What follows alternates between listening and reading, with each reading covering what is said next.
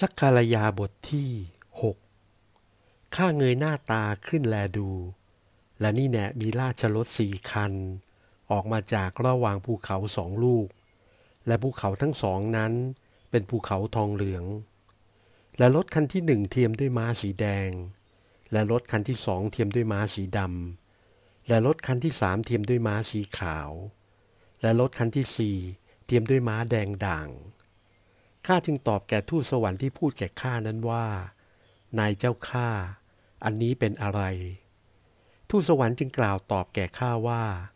เหล่านี้คือลมทั้งสี่ในท้องฟ้าอากาศ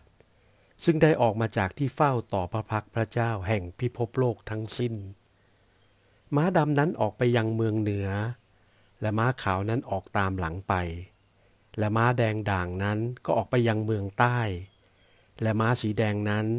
ก็ออกไปมุ่งจะวิ่งไป เพื่อจะได้เดินไปมาทั่วโลก และท่านตรัสว่า จงเดินไปมาให้ทั่วตลอดทั้งโลก เขาทั้งหลายจึงได้ไปทั่วโลก ท่านได้ร้องเรียกข้าและพูดแก่ข้าว่า นี่แน่เหล่านี้ที่ออกไปยังเมืองแห่งทิศเหนือ ได้ทำให้วิญญาณของเราสงบต่อเมืองเหนือนั้นคำแห่งพระยะโฮวามาถึงข้าว่า จงนำออกเสียจากการที่เป็นเฉลย คือแต่พวกเอลดายบ้าง และพวกโตบิยาบ้าง และพวกยะดีดะยาบ้าง และในวันนั้นท่านจงเข้าไปในเรือนโยซียา บุตรแห่งซาฟันยา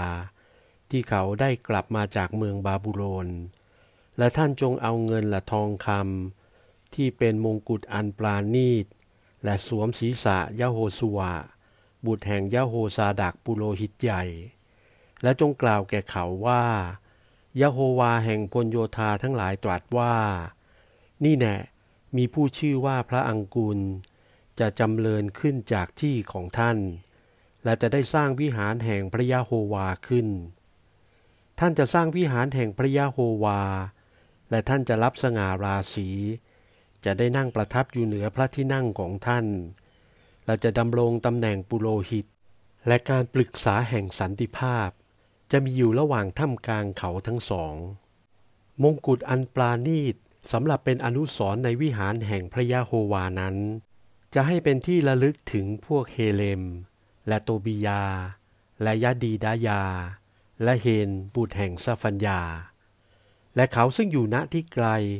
จะเข้ามาก่อสร้างวิหารของพระยาโฮวา และท่านทั้งหลายจะรู้ว่า พระยาโฮวาแห่งพลโยธาทั้งหลาย